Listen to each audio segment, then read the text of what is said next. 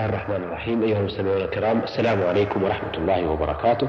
وأهلا ومرحبا بكم في لقائنا هذا الذي نستضيفه فيه فضيلة الشيخ محمد بن صالح العثيمين الأستاذ في فرع جامعة الإمام محمد بن سعود الإسلامية في القصيم وإمام وخطيب الجامع الكبير بمدينة عنيزة مرحبا بفضيلة الشيخ محمد. مرحبا بكم وأهلا آه الشيخ محمد في بداية لقائنا هذا نود أن نعرف ما المقصود بالزكاة في اللغة والشرع وما العلاقة بين المفهومين.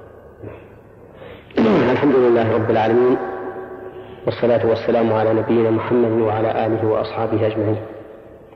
الزكاة في اللغة الزيادة والنماء فكل شيء زاد.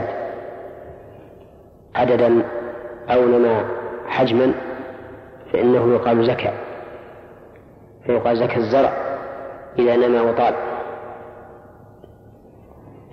وأما في الشرع فهي قدر واجب شرعا في أموال مخصوصة لطائفة مخصوصة.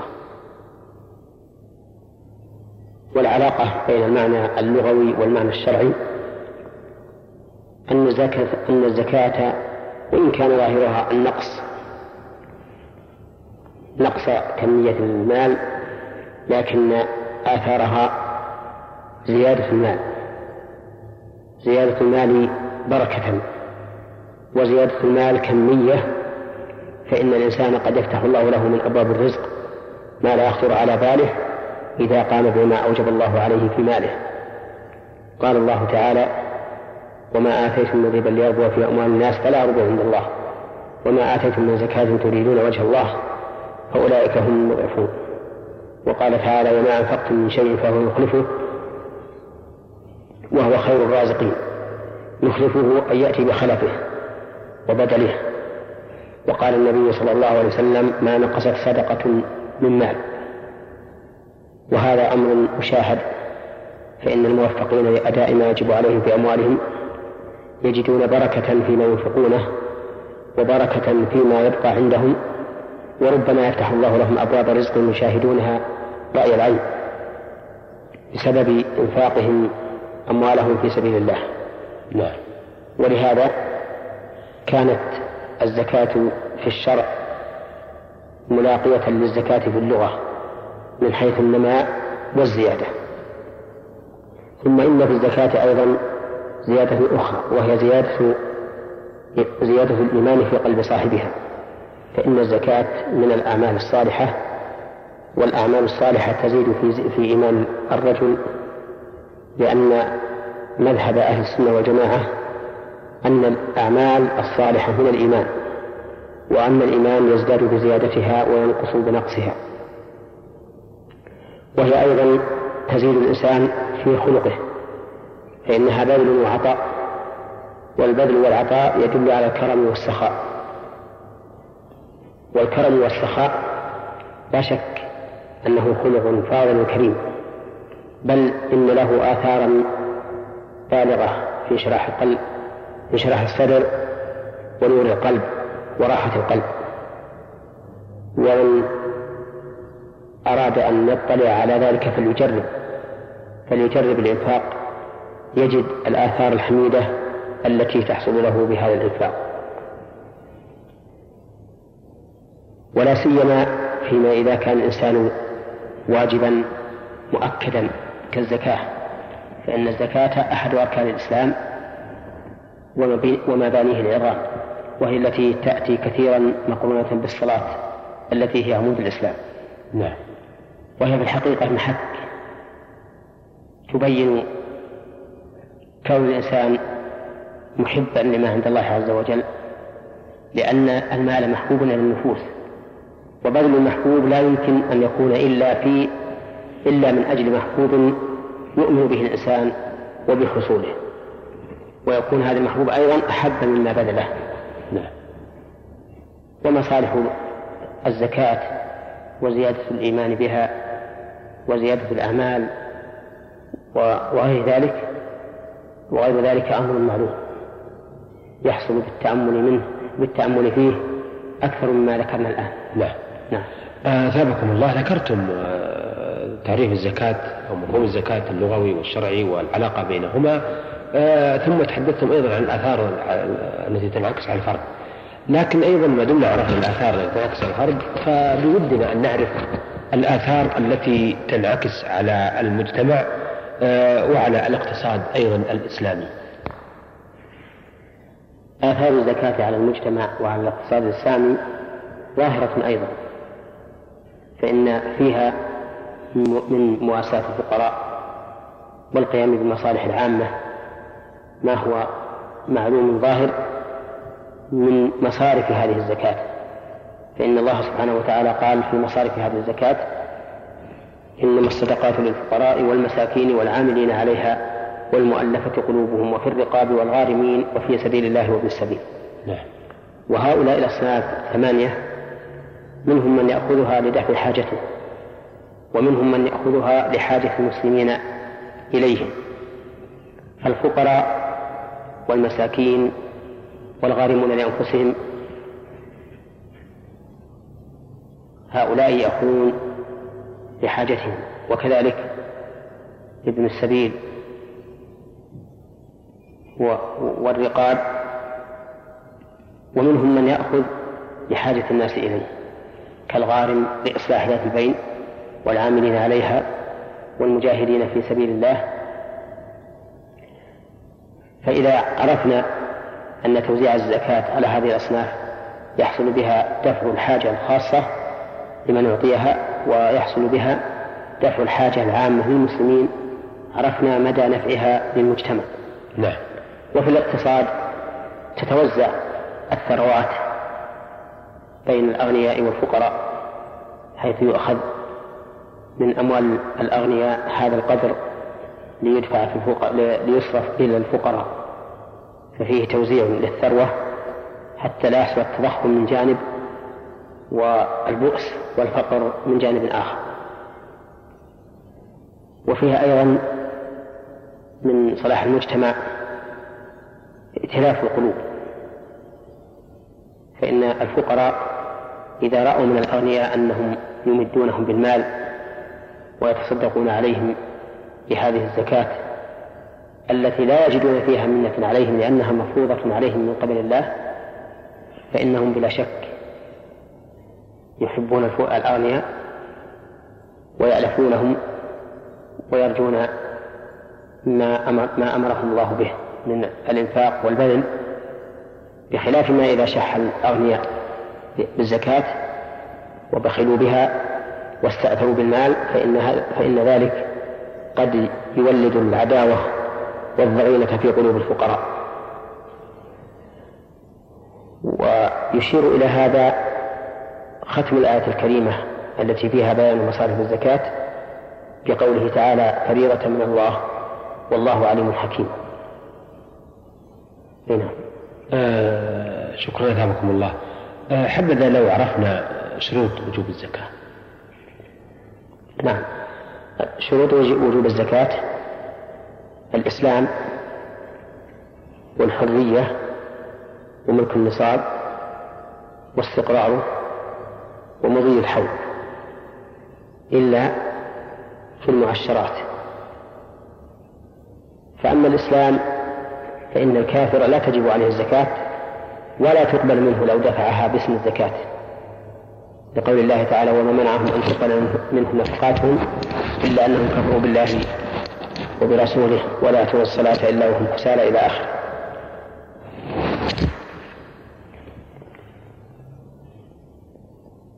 ولكن ليس معنى قولنا إنها لا تجب على الكافر ولا تصح منه ولا تقبل منه أنه معفى عنها في الآخرة. نعم. بل إنه يعاقب عليها.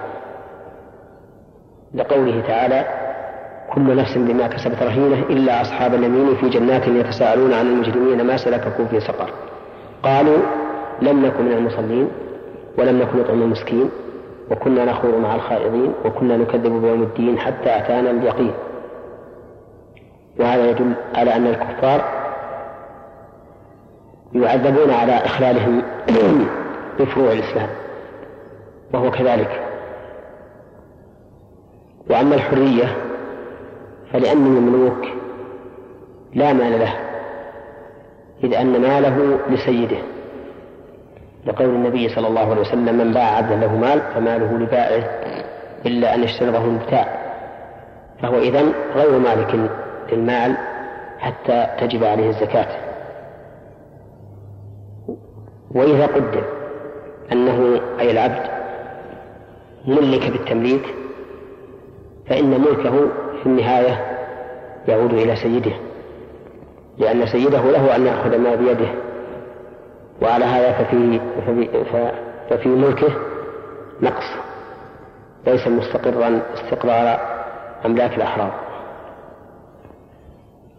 وأما ملك النصاب فمعناه أن يكون عند الإنسان مال يبلغ النصاب الذي قدره الشرع وهو يختلف باختلاف الأموال. فإذا لم يكن عند عند الإنسان نصاب فإنه لا زكاة عليه لأن ماله قليل لا يحتمل المواساة والنصاب يختلف باختلاف الأموال ففي المواشي الأنصبة فيها مقدرة ابتداء وانتهاء وفي غيرها الأنصبة مقدرة فيها ابتداء وما زاد فبحسابه. وأما مضي الحول. فلأن إيجاب الزكاة في أقل من الحول يستلزم الإجحاف بالأغنياء. وإيجابها فيما فوق الحول يستلزم الضرر في حق الفقراء. فكان من حكمة الشرع أن يقدر لها زمن معين تجب فيه وهو الحول.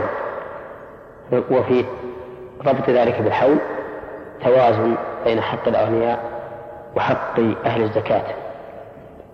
وعلى هذا فلو مات الإنسان مثلا أو تلف المال قبل تمام الحول سقطت الزكاة. إلا أنه يستثنى من تمام الحول يستثنى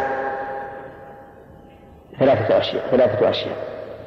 ربح التجارة ونتاج السائمة والمعشرات. أما ربح التجارة فإن أصل فإن حوله حول أصله. نعم. وأما نتاج السائمة فحول النتاج حول الأمهات وأما المعشرات فحولها تحصيلها. أو وقت تحصيلها مثال ذلك في الربح أن يشتري الإنسان سلعة بعشرة آلاف ريال.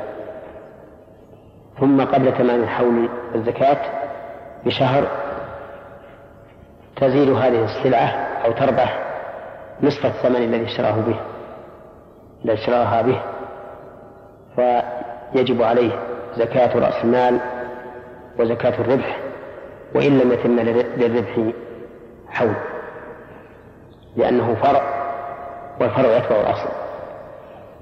وأما النتاج فمثل أن يكون عند الإنسان من البهائم نصاب. ثم في أثناء الحول يتوالد هذا النصاب حتى يبلغ نصابين فيجب عليه الزكاة للنصاب الذي حصل بالنتاج وإن لم يتم عليه الحول. لأن النتاج فرع فيتبع الأصل. وأما المعشرات فحولها حين أخذها مثل الحبوب والثمار. فإن الثمار في النخل مثلا لا يتم عليه الحول حتى يجد فتجب الزكاة عند جده. وكذلك الزرع يزرع ويحصد قبل أن يتم عليه الحول فتجب الزكاة عند حصاده. لقول الله تعالى وآتوا حقه يوم حصاده.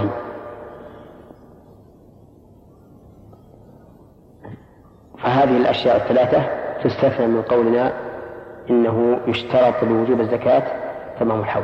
نعم, نعم. شكرا مثابكم الله.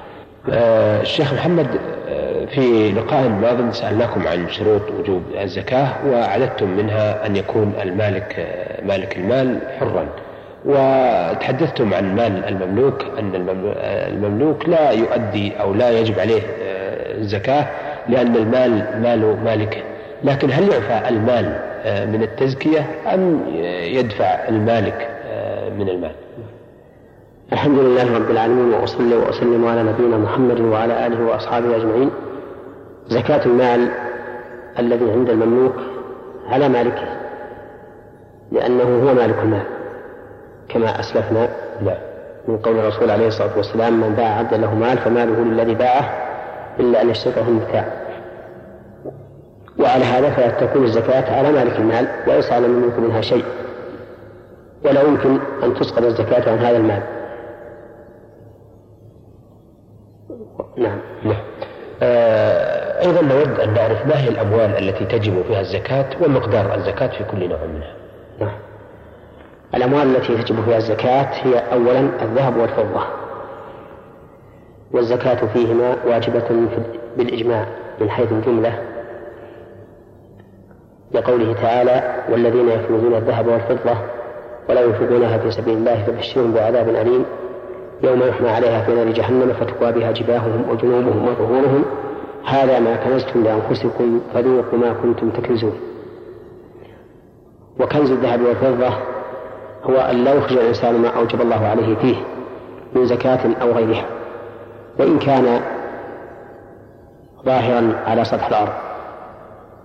وإذا أخذ الإنسان ما يجب لله فيه من أن من الزكاة وغيرها فهو غير كنز وإن دفن في الأرض. ولقول النبي صلى الله عليه وسلم فيما رواه مسلم من حديث أبي هريرة ما من صاحب ذهب ولا فضة لا يؤدي منها حقها إلا إذا كان يوم القيامة صفحت له صفائح من نار وأحمي عليها في نار جهنم فيكوى بها جنبه وجبينه وظهره كلما بردت أعيدت في يوم كان مقداره خمسين ألف سنة حتى يقضى بين العباد ثم يرى سبيله إما إلى الجنة وإما إلى النار. والزكاة بالذهب والفضة واجبة على أي حال كان سواء كانت دراهم في الفضة ودنانير في الذهب أو كانت تبرا أي قطعا من الذهب أو كانت قطعا من الفضة.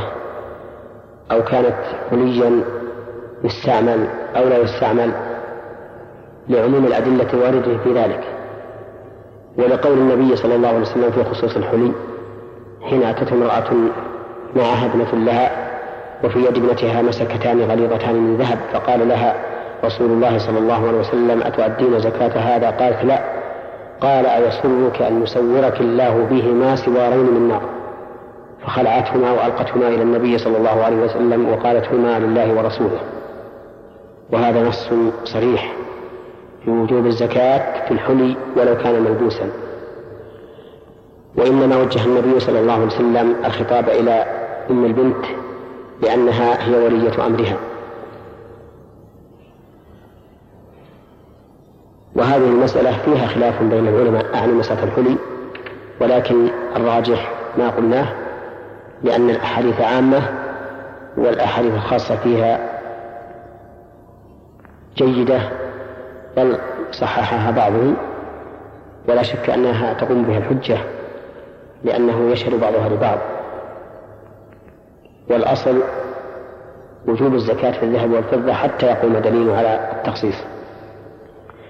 والواجب في الذهب والفضة ربع العشر. ربع العشر أي واحد من أربعين.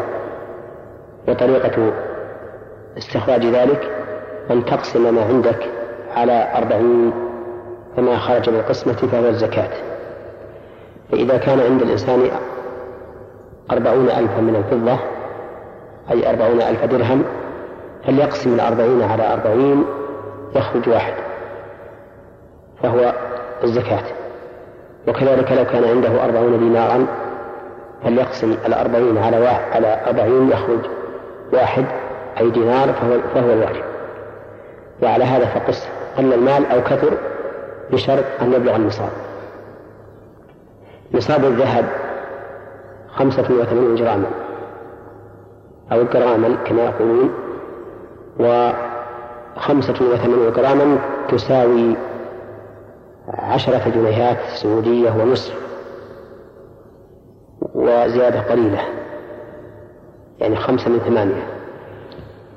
فإذا كان الذهب يبلغ تبلغ زنته هذا وجبت فيه الزكاة وإن كان دون ذلك لم تجب فيه الزكاة.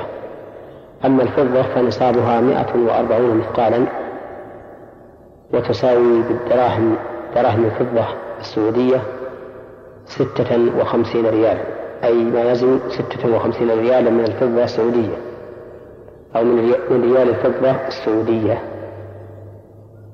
فإذا بلغ من عند الإنسان من الفضة ما يزن ذلك فقد وجبت فيه الزكاة. وما دون هذا لا زكاة فيه.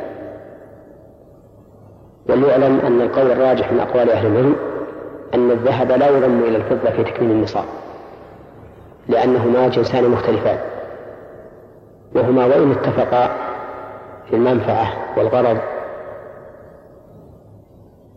فإن ذلك لا يقتضي ضم أحدهما إلى الآخر في تكميل النصاب لأن الشارع قدر لكل واحد منهما نصابا معينا يقتضي أن لا تجب الزكاة فيما دونه ولم يأتي عن النبي صلى الله عليه وسلم نص يضم أحدهما أحدهما إلى الآخر.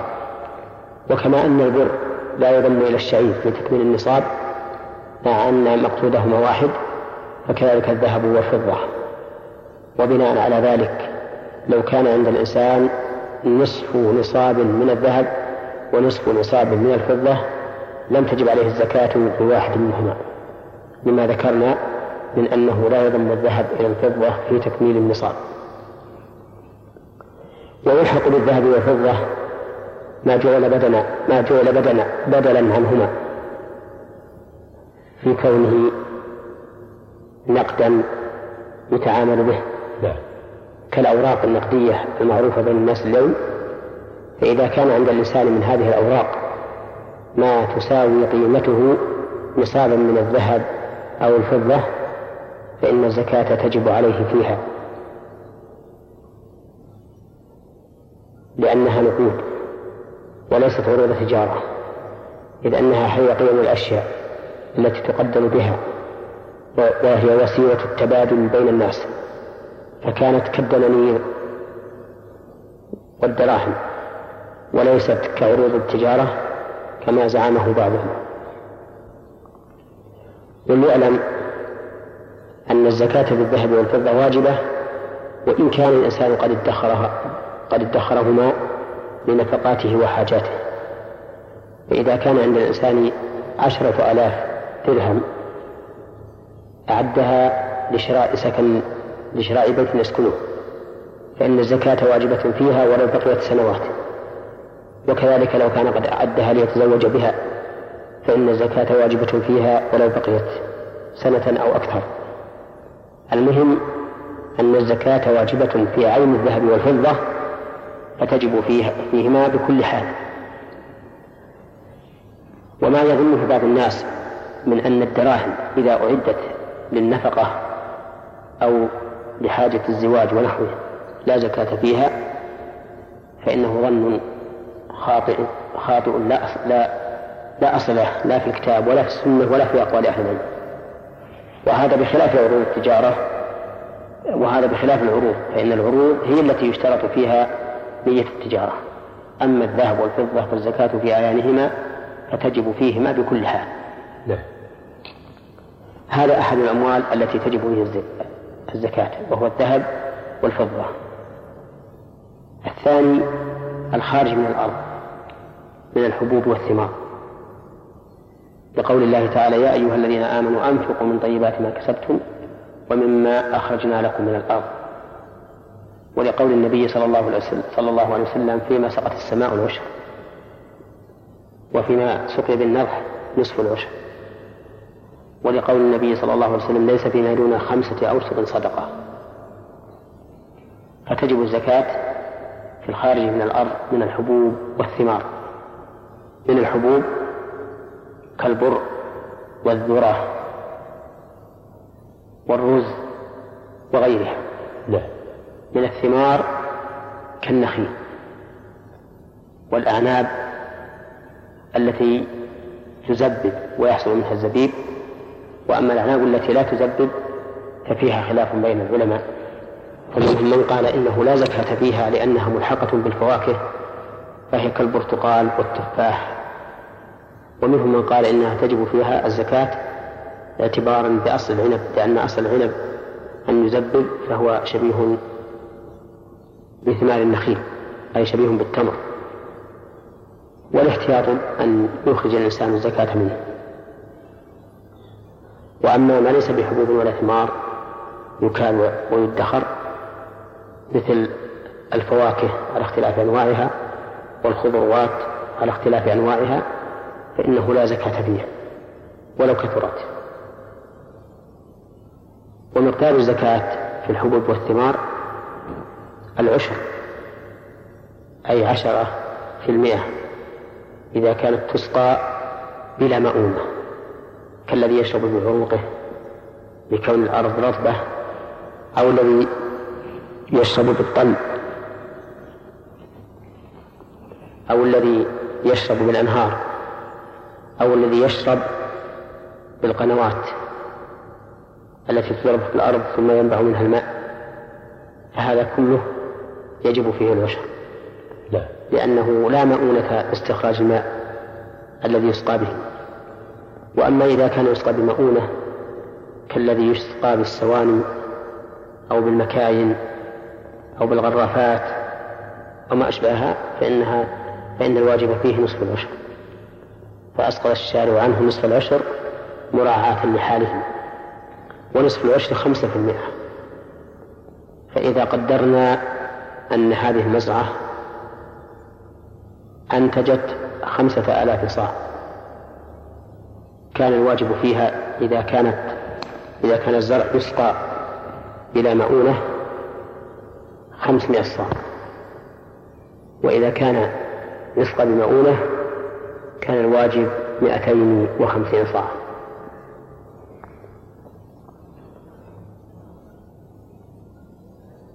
وعلى هذا فقس. ولكن لا تجب الزكاة في الحبوب والثمار حتى تبلغ نصابا والنصاب خمسة أوسق والوسق ستون صاعا بصاع النبي صلى الله عليه وسلم. فيكون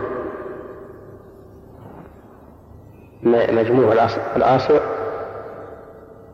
ثلاثمائة صاع بصاع النبي صلى الله عليه وسلم فما دون ذلك فلا زكاة فيه. لا. لقول النبي صلى الله عليه وسلم ليس فيما دون خمسة أوسط صدقة.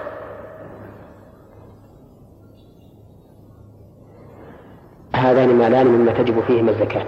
لكن آه، شيخ محمد بالنسبة للثمار آه، التي وذكرتم أنها لا تجب فيها الزكاة لكن آه، بالنسبة لقيمها نعم. من ذهب أو فضة.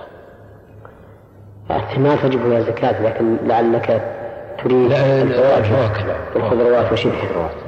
هذه لا زكاة فيها. ولكن الإنسان إذا باعها فإن في ثمنها الزكاة إن بقي عليه إن بقي حتى تم عليه الحول وكان من من النقدين الذهب والفضة أو ما جرى مجراهما. نعم. أما لو باعها بعروض مثل أن باعها بسيارات أو بأطمشة أو بأواني فإنه لا زكاة فيها أيضا ما لم ينوي التجارة بما جعله بدلا فإن نوى التجارة صار صارت الزكاة واجبة وجوب زكاة العروض التي سنتكلم عنها إن شاء الله تعالى إن شاء الله. في المستقبل شكرا أثابكم الله. آه شيخ محمد آه في اللقاء آه مضى سألناكم عن الأموال التي تجب فيها الزكاة وأيضا مقدار الزكاة في كل نوع منها. وذكرتم هذه الأنواع الذهب والفضة والخارج من الأرض كالحبوب والثمار. آه نريد في هذا اللقاء أن نستكمل آه هذه أو معرفة هذه الأموال وما يجب فيها. الحمد لله رب العالمين وأصلي وأسلم على نبينا محمد وعلى آله وأصحابه أجمعين. من الأموال الزكوية التي تجب الزكاة بهيمة الأنعام وهي الإبل والبقر والغنم. ولكن يشترط لوجوب الزكاة فيها شرطان. الشرط الأول أن تكون معدة للدر والنسل والتسمين لا للبيع والشراء. والشرط الثاني أن تكون سائمة الحول أو أكثره يعني أن تتغذى على السوم وهو الرعي الحول أو أكثره. فإن كانت غير معدة للدر والتسنيم وإنما هي معدة للاتجار للاتجار والتكسب فهي عروض التجارة وسيأتي الكلام عليها إن شاء الله تعالى. وإن كانت معدة للدر والتسمين ولكنها تعلف فإنها لا, زكاة فيها. فلو كان عند الفلاح عشرون بعيرا أبقاها للتناسل وللدر وللقنية فإنه لا زكاة عليه في ذلك ما دام يعلفها أكثر الحول. لحديث أنس بن مالك رضي الله عنه فيما كتبه أبو بكر الصديق رضي الله عنه في فريضة الصدقة التي فرضها رسول الله صلى الله عليه وسلم وأمر بها رسوله صلى الله عليه وسلم. قال في الغنم في سائم في سائمتها. وفي حديث باز بن حكيم عن أبيه عن جده في الإبل في سائمتها. وهذا يدل على أن غير السائمة ليس فيها زكاة. وهو كذلك.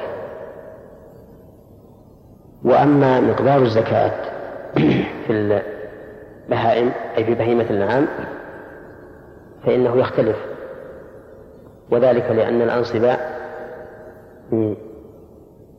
بهيمة الأنعام مقدرة ابتداء وانتهاء ولكل قدر منها واجب خاص به. فمثلا في الغنم في كل أربعين شاة شاة واحدة. وفي مائة وإحدى وعشرين شاة. فما بين الأربعين إلى مائة وعشرين ليس فيه إلا شاة واحدة. وفي مائتين وواحدة ثلاث شياه. فما بين مائة وإحدى وعشرين إلى مائتين ليس فيه إلا شاتان ثم في كل مائة شاة. ففي مائتين وواحدة ثلاث شياه وفي ثلاثمائة وواحدة ثلاث شياه وفي أربعمائة أربع شياه. وهل مجرة؟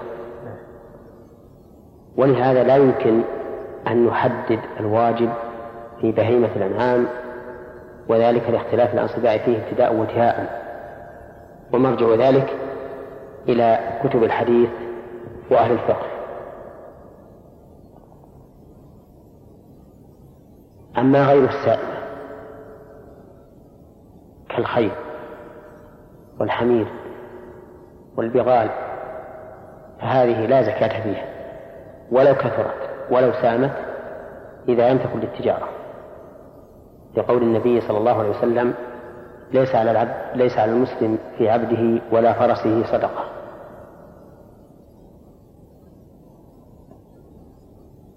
فلو كان عند الإنسان مئة فرس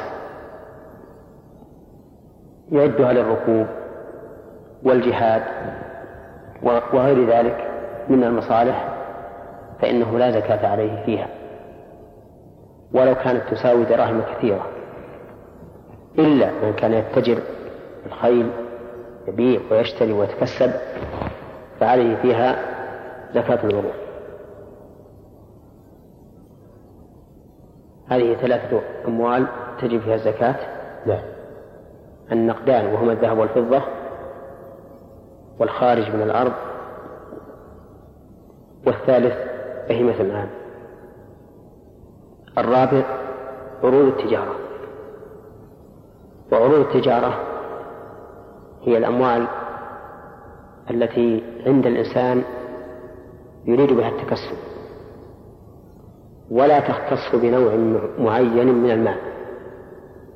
بل كل ما أراد به الإنسان التكسب من أي نوع كان من المال ففيه الزكاة. سواء كان من سواء كان المال عقارا أو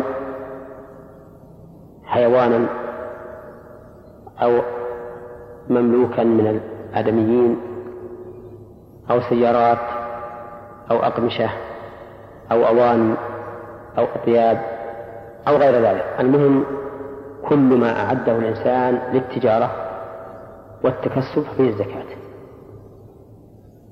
ودليل ذلك عموم قوله تعالى والذين في أموالهم حق معلوم السائل والمحروم. وقول النبي صلى الله عليه وسلم في حديث معاذ بن جبل حين بعثه إلى اليمن أعلمهم أن الله افترض عليهم صدقة في أموالهم تؤخذ من أغنيائهم فترد على فقرائهم. فالأصل في الأموال وجوب الزكاة إلا ما دل عليه الدليل. لا ولقول النبي صلى الله عليه وسلم إنما الأعمال بالنيات وإنما لكل امرئ ما نوى. وصاحب العروض إنما نوى قيمة العروض. ليس له حاجة أو غرض في نفس العروض بدليل أنه يشتري السلعة في أول النهار فإذا ربحت في آخر النهار باعها. وليس كالإنسان المقتني للسلع الذي يبقيها عنده سواء زادت أم نقصت. فإذا يكون مراد هذا المالك يكون مراد هذا المالك هو القيمة. وهي الذهب والفضة أو ما جرى مجراهما. وقد قال النبي صلى الله عليه وسلم إنما الأعمال بالنيات وإنما لكل امرئ ما نوى. ولأننا لو قلنا بعدم وجوب زكاة العروض لا سقطت الزكاة عن كثير من أموال التجار. لأن غالب أموال التجار التي يتجهون بها إنما هي عروض التجارة. هذه أربعة أنواع من الأموال تجب فيها الزكاة. واختلف العلماء في العسل هل تجب فيه الزكاة أو لا تجب؟ فمنهم من قال إنها لا تجب الزكاة ومنهم من قال إنها تجب واستدلوا بأثر عمر بن الخطاب رضي الله عنه. والمسألة عندي محل توقف والعلم عند الله. وبناء على ذلك فإنه لا زكاة على الإنسان فيما يقتنيه من الأواني والفروش والمعدات والسيارات والعقارات وغيرها حتى وإن أعده للتجارة حتى وإن حتى وإن أعده للإجارة فلو كان عند الإنسان عقارات كثيرة تساوي قيمتها الملايين ولكنه لا يتجر بها أي لا يبيعها ويشتري بدلها للتجارة مثلا. وإنما أعدها للاستغلال. فإنه لا زكاة في هذه العقارات ولو كثرت وإنما الزكاة فيما يحصل منها من أجرة أو نماء. فتجب الزكاة في أجرتها إذا تم عليها الحول من من العقد. فإن لم يتم عليها الحول فلا زكاة فيها. لأن هذه الأشياء ما عدا الأصناف الأربعة السابقة الأصل فيها براءة الذمة حتى يقوم دليل على الوجوب. بل قد دل الدليل على أن الزكاة لا تجب فيها. في قول النبي صلى الله عليه وسلم ليس على المؤمن في عبده ولا فرسه صدقة. فإنه يدل على أن ما اختصه الإنسان لنفسه من الأموال غير الزكوية ليس فيه صدقة أي ليس فيه زكاة.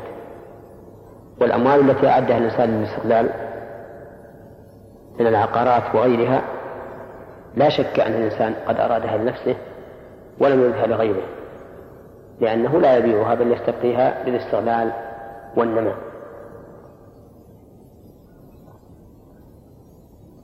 نعم. لكن بالنسبة لهذه الأراضي التي قد اشتراها أصحابها وكسبت في أيديهم نظرا لقلة آه، قيمها آه، هم يقدرونها تقديرات عالية والسوق لا تساوي فيه إلا الشيء القليل فكيف تزكى هذه نعم. الأراضي؟ الأراضي التي اشتراها أهلها للتجارة كما هو الغالب. نعم. ينتظرون بها الزيادة. هذه عروض التجارة. وعروض التجارة تقوم عند حول الزكاة بما تساوي. ثم يخرج ربع العشر منها. لأن العبرة بقيمتها وقيمتها من الذهب والفضة والذهب والفضة زكاتهما ربع العشر. ولا فرق بين أن تكون قيمة هذه الأراضي تساوي قيمة ما اشتريت به أو لا. فإذا قدرنا أن رجلا اشترى أرضا بمئة ألف وكانت عند الحول تساوي مئتي, مئتي ألف فإنه يجب عليه أن يزكي عن المئتين جميعا. وإذا كان الأمر بالعكس اشتراها بمئة ألف وكانت عند تمام الحول تساوي خمسين فقط خمسين ألفا فإنه لا يجب عليه أن يزكي إلا خمسين ألفا لأن العبرة بقيمتها عند وجوب الزكاة. فإن شك الإنسان لا يدري هل هل تزيد قيمتها عما اشتراها به أو تنقص أو هي هي فالأصل عدم الزيادة وعدم النقص فيقومها بقيمتها التي بثمنها الذي اشتراها به. فإذا قال فإذا قدرنا أن هذه الأرض أن هذه الأرض التي اشتراها بمائة ألف تساوي عند تمام الحول إن طلبت مائة وعشرين وتساوي إن جلبت ثمانين ألف وهو متردد. نقول قومها بما اشتريتها به لأن الأصل عدم الزيادة. والنقص. ولكن يشكل على كثير من الناس اليوم أن عندهم أراضي كسلت في أيديهم ولا تساوي شيئا بل إنهم يعرضونها للبيع ولا يجدون من يشتريها. فكيف تزكى هذه الأموال هذه الأراضي؟ نقول إن كان عند الإنسان أموال يمكن أن يزكي منها من الأموال التي عنده أدى زكاتها من أمواله التي عنده وإن لم يكن عنده إلا هذه الأراضي الكاسدة فإن له أن يأخذ ربع عشرها ويوزعها على الفقراء إن كانت في مكان يمكن أن ينتفع بها الفقير ويعمرها وإلا فليقيد قيمتها وقت وجوب الزكاة ليخرج زكاتها فيما بعد إذا باعها. وتكون هذه الأراضي مثل الدين الذي عند شخص فقير لا يستطيع الوفاء فالزكاة لا تجب عليه إلا إذا قبضها. إلا إذا قبضها أي إلا إذا قبض الدين. والصحيح أنه إذا قبض الدين من معسر من مدين معسر فإنه يزكيه سنة واحدة فقط ولو كان قد بقي سنين كثيرة عند الفقير. نعم. ويمكن أن يقال في هذه الأراضي التي كسدت ولم يجد من يشتريها يمكن أن يقال إنه لا يزكيها إلا سنة واحدة سنة البيع. ولكن الأحوط إذا باعها أن يزكيها لكل ما مضى من السنوات. لأن الفرق بينها وبين الدين أن هذه ملكه بيده والدين في ذمة فقير خربت لكونها لكونه آسر نعم. آه شكرا أثابكم الله.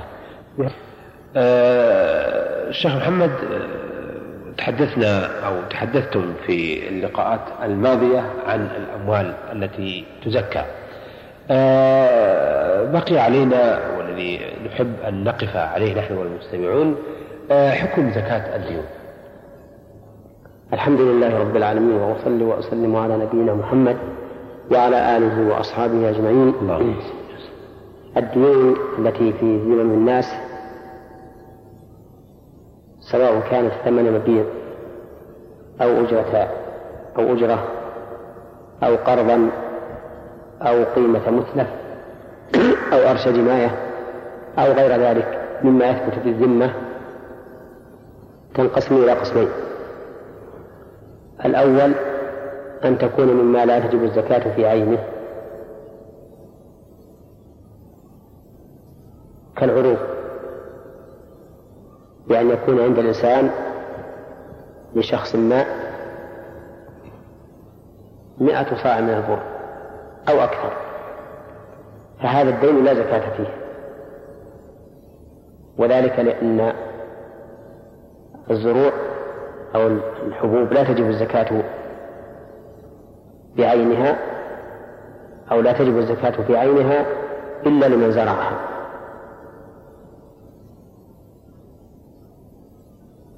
وأما الثاني فهي الزكاة التي تجب فهي الديون التي تجب الزكاة في عينها كالذهب والفضة. وهذا فيه الزكاة. على الدائن لأنه صاحبه ويملك أخذه والإبراء منه. فيزكيه كل سنة إن شاء زكاه مع ماله وإن شاء قيد زكاته وأخرجها إذا قبضه. فإذا كان عند شخص لآخر مئة, مئة ألف فإن من له المئة يزكيها, يزكيها كل عام. أو فإن الزكاة تجب على من هي له كل عام. لكن إما لكن هو بالخيار. إما أن يخرج زكاتها مع ماله وإما أن ينتظر حتى يقبضها ثم يزكيها لما مضى. هذا إذا كان الدين على موسر باذل فإن كان الدين على موسر فإن الصحيح أن الزكاة لا تجب فيه لأن صاحبه لا يملك المطالبة به شرعا. فإن الله تعالى يقول وإن كان ذو عسرة فنظرة إلى ميسرة. فهو في الحقيقة عاجز شرعا عن ماله فلا تجب عليه الزكاة فيه. لكن إذا كان قبضه إذا لكن إذا قبضه فإنه يزكيه سنة واحدة فقط وإن بقي في ذمة المدين عشر سنوات. لأن قبضه إياه يشبه تحصيل ما خرج من الأرض. يزكى عند الحصول عليه. وقال بعض أهل العلم لا يزكيه لما مضى وإنما يبتدئ به حولا من جديد. وما ذكرناه أحوط وأبرأ للذمة أنه يزكيه عن سنة واحدة لما مضى ثم يستأنف به حولا. والأمر في هذا سهل وليس من الصعب على الإنسان أن يؤدي ربع العشر من دينه الذي قبضه بعد أن أيس منه. فإن هذا من شكر نعمة الله عليه بتحصيله لا هذا هو القول في زكاة الديون. وخلاصته أنه ثلاثة أقسام. قسم لا زكاة فيه وهو ما إذا كان الدين مما, مما لا تجب الزكاة في عينه مثل أن يكون في ذمة في ذمة شخص لآخر أصواع من البر أو كيلوات من السكر أو من الشاهي أو ما أشبه ذلك فهذا لا زكاة فيه. والقسم الثاني قلتم أصواع من البر. إي نعم. يعني لن تبلغ النصاب ولا؟ لا لا. النصاب لأن ما لا يبلغ النصاب لا زكاة فيه. لكن البر إلا, إلا إذا كان عنده من جنسه فإنه يكمل به. نعم. إنما على كل حال لا تجب الزكاة فيه أبدا. ما دام الواجب في الذمة مما لا تجب الزكاة فيه فلا زكاة فيه ولو كان عنده مئات الأصواع. نعم. الثاني الدين الذي تجب الزكاة في عينه كالذهب والفضة ولكنه على معسر. هذا لا زكاة فيه إلا إذا قبضه فإنه يزكيه لسنة واحدة ثم يستأنف به حولا. وقيل إنه يستأنف به حولا على كل حال. ولكن ما قلناه أولى لما ذكرنا من التعليم القسم الثالث ما فيه الزكاة كل عام وهو الدين الذي تجب فيه الزكاة بعينه وهو على موسر باب. فهذا فيه الزكاة كل عام لكن إن شاء صاحب الدين أن يخرج زكاته مع ماله وإن شاء أخرها حتى يقبضه من المدين. نعم نعم. آه، هل يجوز خرص التجارة آه، أو عروض التجارة إذا تعذر مثلا إحصاؤها أو شق على التاجر؟ لا يجوز خرصها لأن الخرص إنما ورد في الثمار وألحق به بعض العلماء الزروع. وأما الأموال فلا يمكن خرصها لأنها أنواع متعددة لكن على الإنسان أن يتحرى ما استطاع وأن يحتاط لنفسه. فإذا قدر أن البضاعة هذه تبلغ مئة ويحتمل أن تكون مئة وعشرين فليخرج عن مئة وعشرين إبراء لذمته. نعم نعم آه، هل يجوز آه، أو هل تجب الزكاة في مال غير المكلف كالصغير والمجنون؟ نعم. هذا فيه خلاف بين العلماء فمنهم من قال إن الزكاة في مال الصغير والمجنون غير واجب. نظرا آه، إلى تغليظ التكليف. بها. ومعلوم أن الصغير والمجنون ليس من أهل التكليف فلا تجب الزكاة في مالهما. ومنهم من قال بل الزكاة واجبة في مالهما وهو الصحيح. نظرا لأن الزكاة من حقوق المال. لا ينظر فيها إلى المالك. لقوله لقوله تعالى خذ من أموالهم صدقة تطهرهم خذ من أموالهم. فجعل مناط الحكم أو موضع الوجوب المال. ولقول النبي صلى الله عليه وسلم لمعاذ بن جبل حين بعثه إلى اليمن أعلمهم أن الله فرض عليهم صدقة في أموالهم. تؤخذ من أغنيائهم فترد على فقرائهم. وعلى هذا فتجب الزكاة في مال الصبي والمجنون ويتولى إخراجها وليهما. نعم. آه أيضا آه هذا بالنسبة لغير المكلف. آه لكن آه نود أن نعرف آه المصارف التي يمكن أن تصرف بها الزكاة. المصارف التي يجب وهو يمكن التي يجب نعم يجب أن تصرف الزكاة. ثمانية نعم.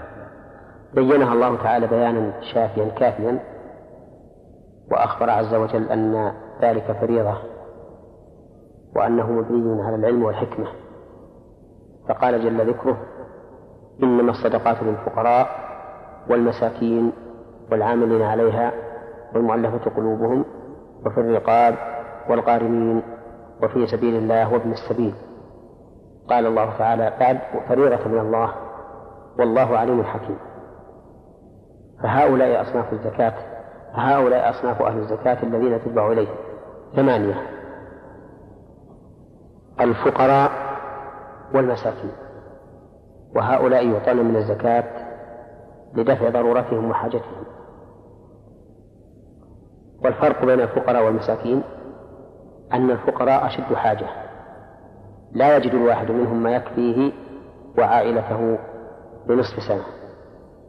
والمساكين أعلى حالا من الفقراء لأنهم يجدون نصف الكفاية فأكثر دون كمال الكفاية.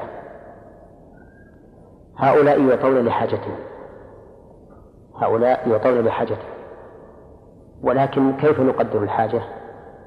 قال العلماء يعطون لحاجتهم ما يكفيهم وعائلتهم لمدة سنة.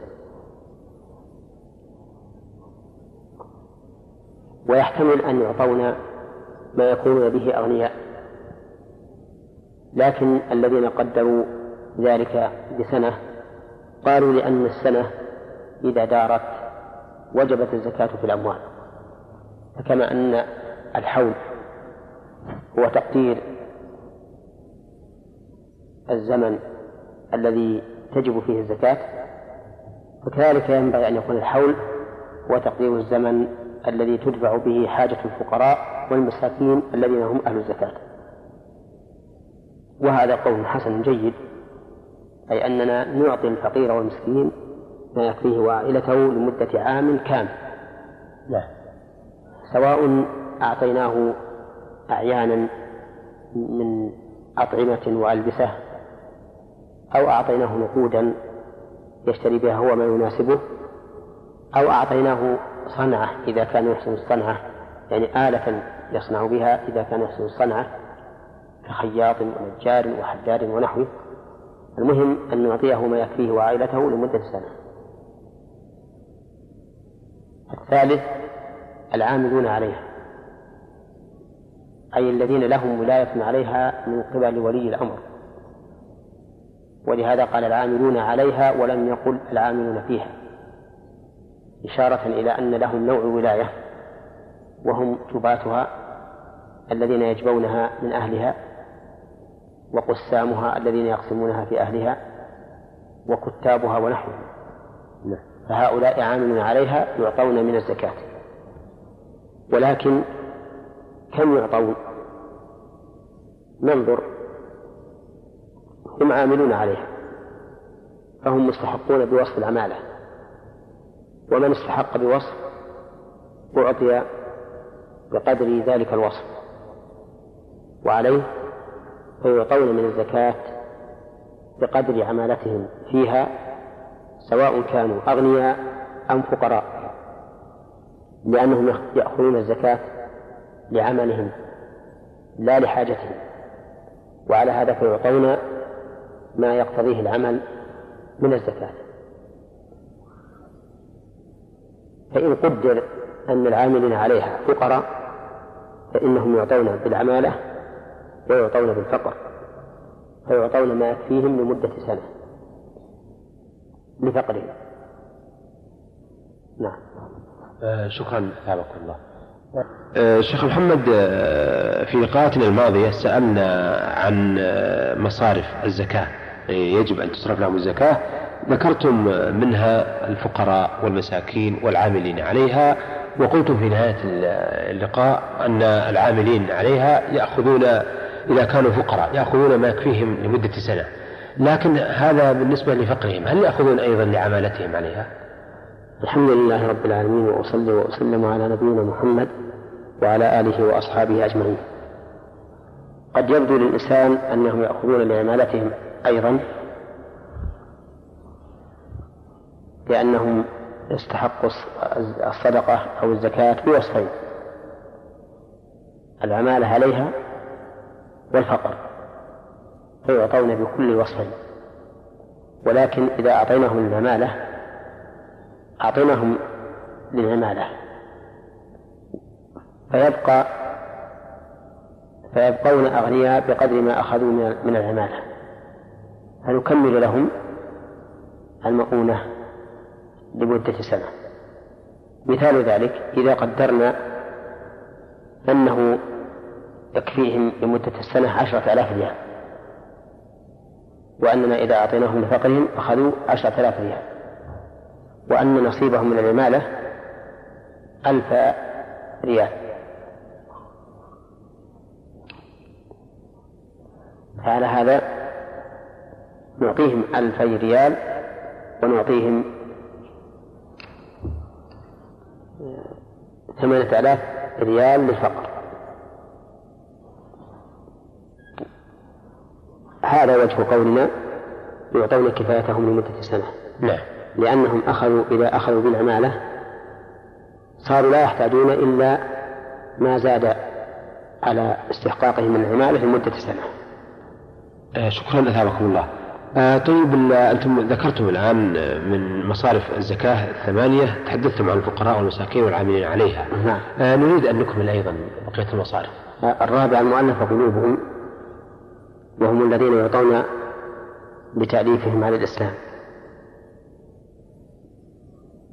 إما كافر يرجى إسلامه وإما مسلم نعطيه لتقوية الإيمان في قلبه وإما شرير نعطيه لدفع شره عن المسلمين أو نحو ذلك ممن يكون في تأليفه مصلحة للمسلمين. ولكن هل يشترط في ذلك أن يكون سيدا مطاعا في قومه حتى يكون في تأليفه مصلحة عامة؟ أو يجوز أن يعطى لتأليفه ولو لمصلحته الشخصية كرجل دخل في الإسلام حديثا يحتاج إلى تأليفه وقوة إيمانه بإعطائه. هذه محل خلاف بين العلماء والراجح عندي أنه لا بأس أن يعطى لتأليفه على الإيمان بتقوية على الإسلام بتقوية إيمانه وإن كان يعطى بصفة شخصية وليس سيدا في قومه لعموم قوله تعالى والمؤلفة قلوبهم. ولأنه إذا جاز أن يعطي الفقير لحاجته البدنية الجسمية فإعطاؤنا هذا الضعيف الإيمان لتقوية إيمانه من باب أولى. لأن تقوية الإيمان بالنسبة للشخص أهم من غذاء الجسد. نعم. هؤلاء أربعة يعطون الزكاة على سبيل التمليك. ويملكونها ملكا تاما حتى لو زال الوصف منهم في أثناء الحول لم يلزمهم رد الزكاة بل تبقى حلالا لهم لأن الله عبر عن استحقاقهم باللام فقال إن إنما الصدقات للفقراء والمساكين والعاملين عليها والمؤلفة قلوبهم فأتى باللام. وفائدة ذلك أن الفقير لو استغنى في أثناء الحول فإنه لازمه رد الزكاة. مثل لو أعطيناه عشرة آلاف لفقره وهي تكفيه لمدة سنة ثم إن الله تعالى أغناه في أثناء الحول باكتساب مال أو موت قريب له يرثه أو ما أشبه ذلك فإنه لا يلزمه رد ما بقي من المال الذي أخذه من الزكاة لأنه ملكة. أما الخامس من من أهل الزكاة فهو فهم الرقاب. وقوله تعالى وفي الرقاب. والرقاب فسره العلماء بثلاثة أشياء مكاتب اشترى نفسه من سيده بدراهم مؤجلة في ذمته فيعطى ما يوفي به سيده. والثاني رقيق رقيق مملوك اشتري من الزكاة ليعتق. نعم. والثالث أسير مسلم أسره الكفار فيعطى الكفار من الزكاة لفكهم هذا الأسير. ومثله أيضا الاختطاف فلو اختطف المسلم أحد من المسلمين أو من الكفار فلا بأس أن يفدى هذا المختطف بشيء من الزكاة لأن العلة واحدة وهي فكاك المسلم من الأسر وهذا إذا لم يمكننا أن نرغم المختطف على فكاكه بدون بذل المال. إذا كان المختطف من المسلمين. والقسم أو الصنف السادس الغارمين. الغارم هو المدين. وقسم العلماء رحمهم الله الغرم إلى قسمين. غرم لإصلاح ذات البين. وغرم لسداد الحاجة. أما ذات لإصلاح ذات البين فمثلوا له بأن يقع بين قبيلتين تشاحن وتشاجر أو حروب فيأتي رجل من أهل الخير والجاه والشرف والسؤدد ويصلح بين هاتين القبيلتين بدراهم يتحملها في ذمته فإننا نعطي هذا الرجل المصلح الدراهم التي تحملها من الزكاة. نعم. جزاء له على هذا العمل الجليل الذي قام به الذي فيه إزالة الشحناء والعداوة بين المؤمنين وحقن دماء الناس. وهذا يعطى سواء كان غنيا أم فقيرا لأننا لسنا نعطيه لسد حاجته ولكننا نعطيه لما قام من المصلحة لما قام به من المصلحة العامة. أما الثاني فهو الغارم لنفسه الذي استدان لنفسه باستقراض شيء ليدفعه في حاجته أو بشراء شيء يحتاجه يشتريه في ذمته وليس عنده مال فهذا يوفي دينه يوفي دينه من الزكاة ولو بشرط أن يكون فقيرا ولو لم يعلم بذلك. وعليه فهل الأفضل أن نعطي هذا المدين من الزكاة ليوفي دينه أو أن نذهب نحن إلى دائنه ونوفي ونوفي عنه لا. هذا يختلف فإن كان هذا الرجل المدين حريصا على وفاء ذمته على وفاء دينه وإبراء ذمته وهو أمين فيما يعطى لوفاء الدين فإننا نعطيه هو بنفسه يقضي دينه لأن هذا أستر أستر له وأبعد عن تخجيله أمام الناس الذين يطلبونه. أما إذا كان المدين رجلا مبذرا يفسد الأموال ولو أعطيناه مالا ليقضي دينه ذهب يشتري به أشياء لا ضرورة لها فإننا لا نعطيه. وإنما نذهب نحن إلى دائنه ونقول له ما دين فلان لك؟ ثم نعطيه هذا الدين أو بعضه حسب ما يتيسر.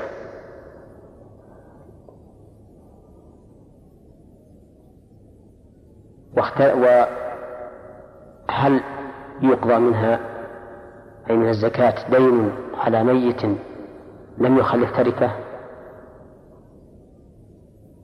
ذكر ابن عبد البر وأبو عبيد أنه لا يقضى منها دين على الميت بالإجماع. ولكن الواقع أن المسألة فيها خلاف. لكنه خلاف أكثر العلماء يقولون إنه لا يقضى منها دين على ميت لأن الميت انتقل إلى إلى الآخرة ولا يلحقه من الذل والهوان بالدين الذي عليه ما يلحق الأحياء. ولأن النبي صلى الله عليه وسلم لم يكن يقضي ديون الأموات من الزكاة بل كان يقضيها عليه الصلاة والسلام من أموال الفي حين فتح الله عليه. وهذا يدل على أنه لا يصح قضاء دين الميت من الزكاة. ويقال الميت إن كان قد أخذ أموال الناس يريد أداءها فإن الله تعالى يؤدي عنه بفضله وكرمه. وإن, أخ... وإن كان قد أخذه يريد إتلافا فهو الذي جمع نفسه ويبقى الدين في ذمته استوفى يوم القيامة. نعم. وعندي أن هذا أقرب من القول بأنه يقضى منها الدين على الميت. وقد يقال يفرق بينما إذا كان بينما إذا كان الأحياء يحتاجون إلى الزكاة لفقر أو غرم أو جهاد أو غير ذلك وما إذا كان الأحياء لا يصح لا يحتاجون إليها. ففي الحال التي يحتاج إليها الأحياء يقدم الأحياء على الأموات. وفي الحال التي لا يحتاج إليها الأحياء لا حرج أن نقضي ديون الأموات الذين ماتوا ولم يخلفوا مالا. ولعل هذا قول يكون وسطا بين القولين. نعم. نعم. ثم الصنف السابق في سبيل الله. وسبيل الله هنا المراد بها الجهاد في سبيل الله. لا غير ولا يصح أن يراد بها جميع سبل الخير. لأنه لو كان المراد بها جميع, جميع سبل الخير لم يكن للحصر فائدة بقوله إنما الصدقات للفقراء والمساكين. إذ يكون الحصر عديم التأثير. نعم. فالمراد في سبيل الله هو الجهاد في سبيل الله. فيعطى المقاتلون في سبيل الله الذين يظهر من حالهم أنهم يقاتلون لتكون كلمة الله العليا يعطون من الزكاة ما يحتاجون إليه من النفقات والأسلحة وغير ذلك. ويجوز أن تشترى الأسلحة لهم من الزكاة ليقاتلوا فيها. ولكن لا بد أن يكون القتال في سبيل الله. والقتال في سبيل الله بينه الرسول صلى الله عليه وسلم بميزان عدل من قسط حين سئل عن الرجل يقاتل حمية ويقاتل شجاعة ويقاتل لوراء مكانه. أي ذلك في سبيل الله؟ قال من قاتل لتكون كلمة الله العليا فهو في سبيل الله.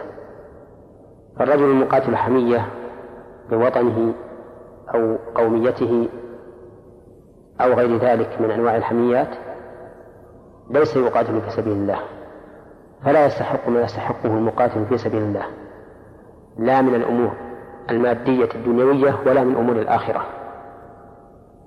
والرجل الذي يقاتل شجاعة أي أنه يحب القتال لكونه شجاعا والمتصف بصفة غالبا يحب أن يقوم بها على أي حال كانت هو أيضا ليس يقاتل في سبيل الله. والمقاتل يرى مكانه يقاتل رياء وسمعة ليس من المقاتلين في سبيل الله. وكل من لا يقاتل في سبيل الله فإنه لا يستحق من الزكاة لأن الله تعالى يقول وفي سبيل الله والذي يقاتل في سبيل الله هو الذي يقاتل لتكون كلمة الله العليا نعم. قال أهل العلم ومن سبيل الله الرجل يتفرغ لطلب العلم الشرعي فيعطى من الزكاة ما يحتاج إليه من نفقة من كسوة وطعام وشراب ومسكن وكتب علم يحتاجها لأن العلم الشرعي نوع من الجهاد في سبيل الله. بل قال الإمام أحمد رحمه الله العلم لا يعدله شيء لمن صحت نيته. فالعلم هو أصل الشرع كله ولا شرع إلا بعلم. والله سبحانه وتعالى أنزل الكتاب ليقوم الناس بالقسط ويتعلموا أحكام شريعته وما يلزم من عقيدة وقول وفعل. أما الجهاد في سبيل الله فنعم هو من من أشرف الأعمال بل هو ذروة سنام الجهاد بل هو بل هو ذروة سنام الإسلام. ولا شك في فضله لكن العلم له شأن كبير في في الإسلام. فدخوله في الجهاد في سبيل الله دخول واضح لا إشكال فيه. فإذا جاءنا رجل أهل للعلم وقال أنا إن ذهبت أكتسب لنفسي وأهلي لم أتمكن من طلب العلم. وإن بقيت وإن تفرغت لطلب العلم فإنني أحصل فيه. ولكن لا أجد ما يدفع حاجتي فإننا نقول له تفرغ لطلب العلم ونعطيه ما يدفع به حاجته من الزكاة. شكرا أثابكم الله. آه، عددتم في آه، اللقاء الماضي آه، مصارف أو أهل الزكاة التي يدفع لهم الزكاة. هل بقي منهم شيء؟ نعم. الحمد لله رب العالمين وأصلي وأسلم على نبينا محمد وعلى آله وأصحابه أجمعين. نعم بقي من أصناف. أهل الزكاة صنف واحد وهو ابن السبيل. وابن السبيل هو المسافر الذي انقطع به السفر ونفدت نفقته فإنه يعطى من الزكاة ما يوصله إلى بلده. وإن كان في بلده غنيا لأنه محتاج. ولا نقول له في هذه الحال يلزمك أن تستقرض وتوفي لأننا في هذه الحال نلزمه أن يلزم ذمته دينا ولكن لو اختار هو أن يستقرض ولا يأخذ من الزكاة فالأمر إليه. فإذا وجدنا شخصا مسافرا من مكة إلى المدينة وفي أثناء السفر ضاعت نفقته ولم يبق معه شيء وهو غني في المدينة فإننا نعطيه ما يصله إلى المدينة فقط لأن هذه هي حاجته ولا نعطيه أكثر أكثر. وإذا كنا قد عرفنا أصناف أهل الزكاة الذين تدفع إليهم فإن ما سوى ذلك من المصالح العامة أو الخاصة لا تدفع فيه الزكاة. وعلى هذا فلا تدفع الزكاة في بناء المساجد ولا في إصلاح الطرق. ولا في بناء المكاتب وشبه ذلك. لأن لأن الله عز وجل لما ذكر أصناف أهل الزكاة قال فريضة من الله. يعني أن هذا التقسيم جاء فريضة من الله عز وجل والله عليم حكيم. ثم نقول هل هؤلاء المستحقون؟ يجب أن يعطى كل واحد كل واحد منها أي كل صنف لأن الواو تقتضي الجمع. فالجواب أن ذلك لا يجب لقول لقول النبي صلى الله عليه وسلم لمعاذ بن جبل حين بعثه إلى اليمن أعلمهم أن الله فرض عليهم صدقة في أموالهم تؤخذ من أغنيائهم فترد على فقرائهم. فلم يذكر النبي صلى الله عليه وسلم إلا صنفا واحدا. وهذا يدل على أن الآية يبين الله تعالى فيها جهة الاستحقاق ولا يوجب وليس المراد أنه يجب أن تعمم هذه الأصناف. ولكن إذا قيل أيها أولى أن يصرف فيه الزكاة قلنا إن إن الأولى ما كانت الحاجة إليه أشد. لأن كل هؤلاء استحقوا بوصف فمن كان أشد إلحاحا وحاجة فهو أولى. والغالب أن الأشد هم الفقراء والمساكين. ولهذا بدأ الله تعالى بهم فقال إنما الصدقات للفقراء والمساكين. نعم. نعم. آه ما حكم جعل الزكاة في الأقارب آه المحتاجين؟ نعم. الزكاة في الأقارب الذين هم من أهلها أولى من الزكاة أو أولى من أن تكون في غير الأقارب. لأن الصدقة على الأقارب صدقة وصلة. فإذا كان أخوك أو عمك أو أبوك أو أمك من أهل الزكاة فهم أولى بها من غيرهم. لكن إذا كانوا يأخذون الزكاة لحاجتهم وأنت تجب عليك نفقتهم فإنه لا يجوز أن تعطيهم من الزكاة في هذه الحال لأنك إذا أعطيتهم من الزكاة رفدت مالك ووقيته بما تعطيهم من الزكاة. فإذا قدرنا أن لك أخا فقيرا وأنت عندك زكاة ونفقته تجب عليك فإنه لا لا يجوز أن تعطيه لفقره. لأنك إذا أعطيته لفقره رفدت مالك ووقيته بما تعطيه. إيه لو لم تعطي من الزكاة لوجب عليك الإنفاق عليه. أما لو كان على أخيك هذا دين لا يستطيع وفاءه. مثل أن يحصل منه إتلاف الشيء أو جناية على أحد ويلزمه مال ففي هذه الحال يجوز أن تقضي دينه من زكاتك لأنه لا يجب عليك قضاء دينه وإنما الواجب عليك نفقته. وقاعدة ذلك أن الأقارب إذا أعطاهم الإنسان الزكاة من ماله بل أن الأقارب إذا أعطاهم الإنسان زكاة ماله لدفع حاجتهم وهم ممن تجب عليه نفقتهم فإن ذلك لا يصح. وإن أعطاهم لدفع أمر لا يلزمه القيام به فإن ذلك جائز بل هم أحق بذلك من غيرهم فإن قال قائل ما دليلك على هذا؟ قلنا الدليل عموم الأدلة. بل عموم آية الصدقة التي أشرنا إليها فيما سبق إنما الصدقات للفقراء والمساكين وإنما منعنا إعطاءهم فيما إذا كان إعطاؤهم لدفع حاجتهم التي يجب عليك دفعها لأن هذا من باب إسقاط الواجب على الإنسان بالحيلة والواجب لا يمكن إسقاطه بالحيل. نعم. نعم. آه لكن آه نريد تمثيل أيضا لدفع المال للوالد أو الوالدة آه فيما لا يجب على الإنسان. نعم. هذا مثلا أبوك هذا أبوك اشترى سيارة. نعم. بخمسة آلاف ريال مثلا واحترقت السيارة لزمه خمسمائة آلاف ريال وأنت لا يلزمك أن تدفعها له. لأن هذا ليس من النفقة فيجوز لك أن تقضي دينه هذا من زكاتك. وكذلك لو لزم أحد من أقاربك الآخرين شيء من أجل جناية أو إتلاف فإنه يجوز لك أن تدفع زكاتك في قضاء هذا هذا الشيء.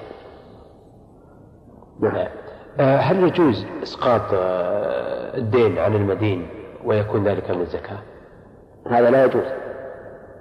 لا يجوز ذلك لأن النبي عليه الصلاة والسلام لأن الله تعالى يقول خذ من أموالهم صدقة تطهرهم خذ. والأخذ لا بد أن يكون ببذل من المأخوذ منه. وقال النبي عليه الصلاة والسلام أعلمهم أن الله أعلمهم أن الله فرض عليهم صدقة تؤخذ من أغنيائهم. فقال تؤخذ من أغنيائهم فترد. نعم. فلا بد من أخذ ورد. والإسقاط لا يوجد فيه ذلك. ولأن الإنسان إذا أسقط الدين عن زكاة العين التي في يده فكأنما أخرج الرديء عن الطيب لأن قيمة الدين في النفس ليست ليست كقيمتها كقيمة كقيمة العين لأن قيمة الدين في النفس ليست كقيمة العين. نعم. فإن العين ملكه وفي يده والدين في ذمة الآخرين قد يأتي وقد لا يأتي. فصار الدين دون العين وإذا كان دونها فلا يصح أن يخرج زكاة عنها لنقصه. وقد قال الله تعالى ولا تيمموا الخبيث منه تنفقون ولستم بآخرين إلا أن تغمضوا فيه.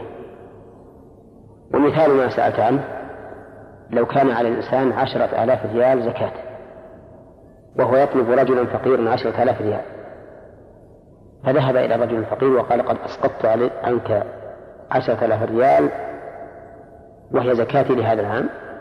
قلنا هذا لا يصح. لأنه لا يصح إسقاط الدين وجعل وجعله عن زكاة عين لما أشرنا إليه آنفا وهذه مسألة يخطئ فيها بعض الناس ويتجاوزها جهلا منهم. وقد قال شيخ الإسلام رحمه الله إنه لا يجزئ إسقاط الدين عن زكاة العين بلا نزاع. طيب هل يجوز دفعها للفقير آه، بشرط أن يردها للدافع؟ لا لا يجوز. يعني لو كان لك مدين فقير ودفعت إليه زكاتك فلا بأس ولا حرج. حتى لو ردها عليك من بعد فلا حرج.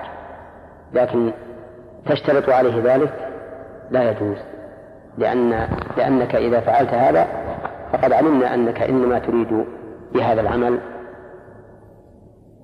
أن تسترد مالك الذي في ذمة الفقير. نعم والزكاة لا يجوز أن يحابي فيها الإنسان أحدا لا نفسه ولا غيره. نعم آه شيخ محمد عرفنا الزكاة في اللغة والشرع وعرفنا شروطها أيضا وأيضا العروض أو وعرفنا أيضا الأنواع التي تزكى ومصارف الزكاة. آه نود أيضا أو نريد أيضا أن نعرف حكم الزكاة في الإسلام. نعم. الزكاة في الإسلام أحد أركان الإسلام الخمسة التي بني عليها. لقول النبي صلى الله عليه وسلم بني الإسلام على خمس شهادة أن لا إله إلا الله وأن محمد رسول الله وإقام الصلاة وإيتاء الزكاة وصوم رمضان وحج بيت الله الحرام. وهي فرض بإجماع المسلمين. فمن أنكر وجوبها فقد كفر إلا أن يكون حديث عهد بإسلام أو ناشئا في بادية بعيدة عن العلم وأهله فيعذر ولكنه يعلم فإن أصر بعد علمه فقد كفر مرتدا. وأما من منعها بخلا وتهاونا ففيه خلاف بين أهل العلم فمنهم من قال إنه يكفر وهو إحدى الروايتين عن الإمام أحمد ومنهم من قال إنه لا يكفر وهذا هو الصحيح. لكنه قد أتى كبيرة عظيمة. والدليل على أنه لا يكفر حديث أبي هريرة أن النبي صلى الله عليه وسلم ذكر عقوبة مانع زكاة الذهب والفضة ثم قال حتى يغضى بين العباد ويرى سبيله إما إلى الجنة وإما إلى النار وإذا كان يمكن أن يرى سبيلا له إلى الجنة فإنه ليس بكافر لأن الكافر لا يمكن أن يرى سبيلا له إلى الجنة نعم. ولكن على مانعها بخلا وتهاونا من الإثم العظيم ما ذكره الله في قوله ولا يحسبن الذين يبخلون بما آتاهم الله من فضله هو خيرا لهم بل هو شر لهم سيطوقون ما بخلوا به يوم القيامة. ولله ميراث السماوات والأرض والله بما تعملون خبير. وفي قوله والذين يكنزون الذهب والفضة ولا ينفقونها في سبيل الله فبشرهم بعذاب أليم. يوم يحمى عليها في نار جهنم فتقوى بها جباههم وجنوبهم وظهورهم. هذا ما كنزتم لأنفسكم فذوقوا ما كنتم تكنزون. فعلى المرء المسلم أن يشكر الله على نعمته بالمال وأن يؤدي زكاته حتى يزيد الله له في في ماله بركة ونماء والله موفق. شكرا أثابكم الله. بهذا نأتي أيها السادة على نهاية لقائنا هذا. نستودعكم الله والسلام عليكم ورحمة الله وبركاته.